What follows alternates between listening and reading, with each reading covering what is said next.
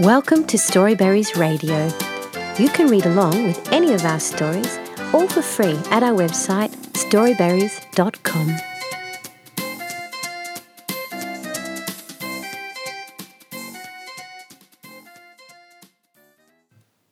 The Swineherd by Hans Christian Andersen. There was once a poor prince who had a kingdom. His kingdom was very small, but still quite large enough to marry upon, and he wished to marry. It was certainly rather cool of him to say the emperor's daughter, Will you have me? But so he did, for his name was renowned far and wide, and there were a hundred princesses who would have answered yes and thank you kindly. We shall see what this princess said. Listen. It happened that where the prince's father lay buried, there grew a rose tree, a most beautiful rose tree, which blossomed only once in every five years, and even then bore only one flower, but that was a rose. It smelt so sweet that all cares and sorrows were forgotten by him who inhaled its fragrance. And furthermore, the prince had a nightingale who could sing in such a manner that it seemed as though all sweet melodies dwelt in her little throat. So the princess was to have the rose and the nightingale, and they were accordingly put into large silver caskets and sent to her. The emperor had them brought into a large hall where the princess was playing at visiting with the ladies of the court, and when she saw the caskets with the presents, she clapped her hands with joy. Ah, if it were but a little pussy cat, said she. But the rose tree with its beautiful rose came to view. Oh, how prettily it is made, said all the court ladies. It is more than pretty, said the emperor. It is charming. But the princess touched it and was almost ready to cry. Fie, papa, said she. It didn't cost anything. It is boring and natural. Let us see what's in the other casket before we get into a bad humour, said the emperor. So the nightingale came forth and sang so delightfully that at first no one could say anything ill humoured of her. Superbe, charmante, exclaimed the ladies, for they all used to chatter French, each one worse than her neighbour. How much the bird reminds me of a musical box that belonged to our blessed Empress, said an old knight. Oh, yes, these are the same tones, the same execution. Yes, yes, said the Emperor, and he wept like a child at the remembrance. I will still hope that it is not a real bird, said the Princess. Yes, it is a real bird, said those who had brought it. Well, then, let the bird fly, said the princess. Again, it is natural and it cost him nothing. And she positively refused to see the prince. However, he was not to be discouraged. He daubed his face over with mud, pulled his cap over his ears, and knocked at the door.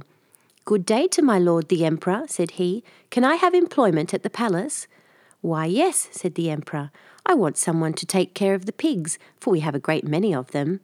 So the prince was appointed imperial swineherd. He had a dirty little room close by the pigsty, and there he sat the whole day and worked.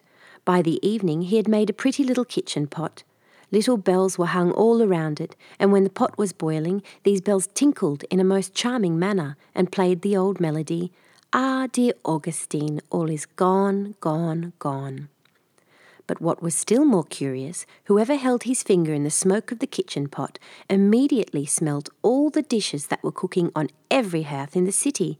This, you see, was something quite different from the rose. Now the princess happened to walk that way, and when she heard the tune, she stood quite still and seemed pleased, for she could play Dear Augustine. It was the only piece she knew, and she played it with one finger. Why, there is my piece, said the princess.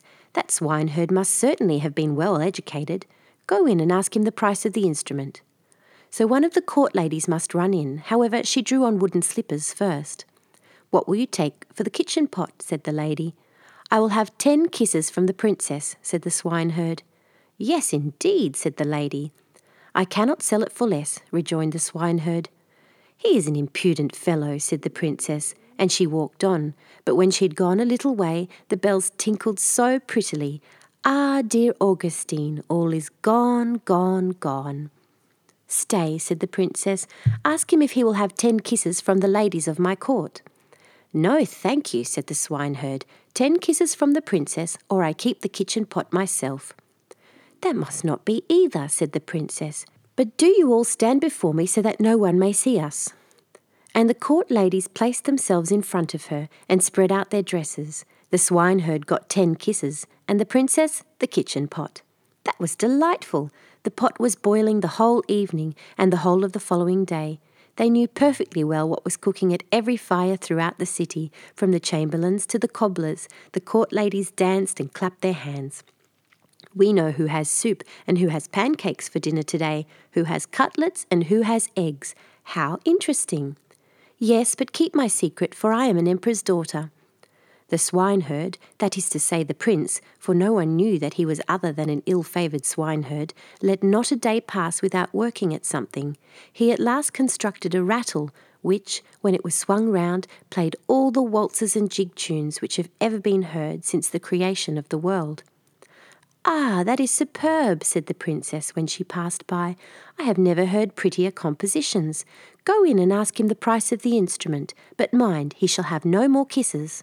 He will have a hundred kisses from the princess, said the lady who had been to ask. I think he is not right in his senses, said the princess, and walked on, but when she'd gone a little way, she stopped again. One must encourage art, said she. I am the emperor's daughter. Tell him he shall, as on yesterday, have ten kisses from me, and may take the rest from the ladies of the court. Oh, but we should not like that at all, said they. What are you muttering? asked the princess. If I can kiss him, surely you can. Remember that you owe everything to me. So the ladies were obliged to go to him again. A hundred kisses from the princess, said he, or else let everyone keep his own. Stand round, said she, and all the ladies stood round her while the kissing was going on.